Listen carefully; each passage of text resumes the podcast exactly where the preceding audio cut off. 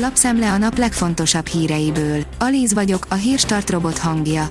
Ma szeptember 6-a, Zakariás névnapja van. A Force írja, Michael Ringier, a népszabadság átengedése a MediaWorksnek politikai realitás volt. A magyar piac számukra szabad, a népszabadság megszüntetése szerinte indokolható volt pénzügyi szempontokkal, az Axel Springerrel kötött üzlet után pedig várhatóan digitális felületekkel erősít Magyarországon. A svájci családi vállalat elnöke, a magyar médiapiac egyik legbefolyásosabb szereplője, Michael Ringier adott interjút a Force.hu-nak. Afganisztánban kinyithatnak a magánegyetemek, ahova még a nők is járhatnak, de nikábot és abaját kell viselniük, írja a 444.hu. Elszeparálják őket a férfiaktól, még ugyanazt a bejáratot sem használhatják, és csak nők, illetve erkölcsös idős férfiak taníthatják őket. A lengyelek hetet rámoltak be San Marinónak, megint nem tudtak nyerni, de rekordot döntöttek az olaszok, írja az m4sport.hu.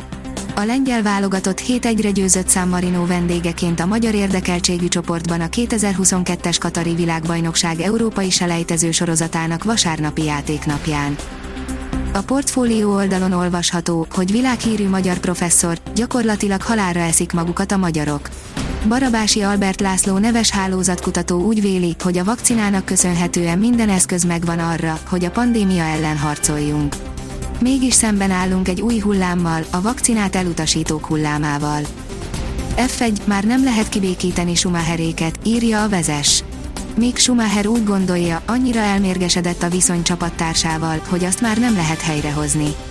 Megint összebalhéztak Nikita Mazepinnel. A növekedés teszi fel a kérdést, újabb határidő közeleg. Mennyien vesznek részt a hitelmoratóriumban? Mekkora a hiteltörlesztési moratóriumban résztvevő lakossági és vállalati hitelállomány? Erről kérdeztük a kereskedelmi bankokat. A részvételi arány az idő múlásával jellemzően csökken, mivel a hitellel rendelkezők egyre jobban megerősödnek a gazdaság újraindulásával párhuzamosan.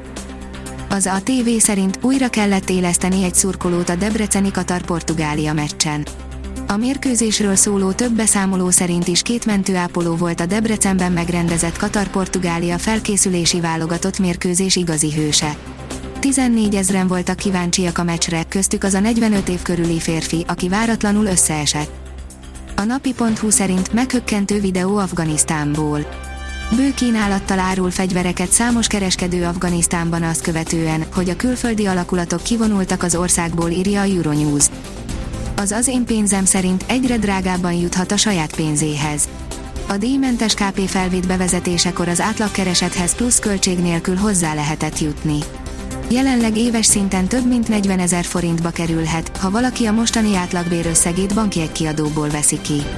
Ez a kiadás egyébként a legnagyobb körültekintés mellett is 18 ezer forintra rúg.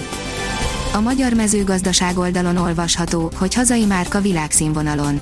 Több mint 50 éve készülnek mezőgazdasági gépek, adapterek és alkatrészek a Linamar Hungary orosházi üzemében, amely a térség egyik legnagyobb foglalkoztatója. A cég az idei évben megújította értékesítő csapatát, amivel új piacok szerzése mellett a régi és új vevők gyorsabb, rugalmasabb és kezdeményezőbb kiszolgálása volt a cél.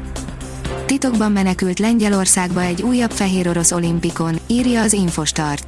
A lovas bíráló nyilatkozata miatt felkerült a hazaárulók listájára hazájában. Már a tokiói játékok előtt 40-en szerepeltek rajta.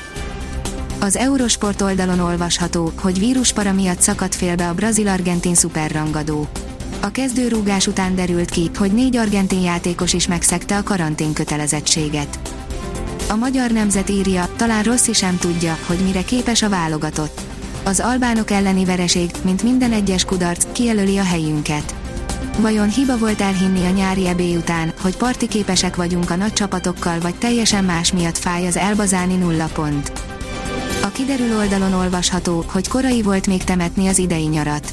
A következő napokban is jellemzően anticiklon alakítja időjárásunkat. Sok napsütésre számíthatunk, csapadék nem várható a hét folyamán.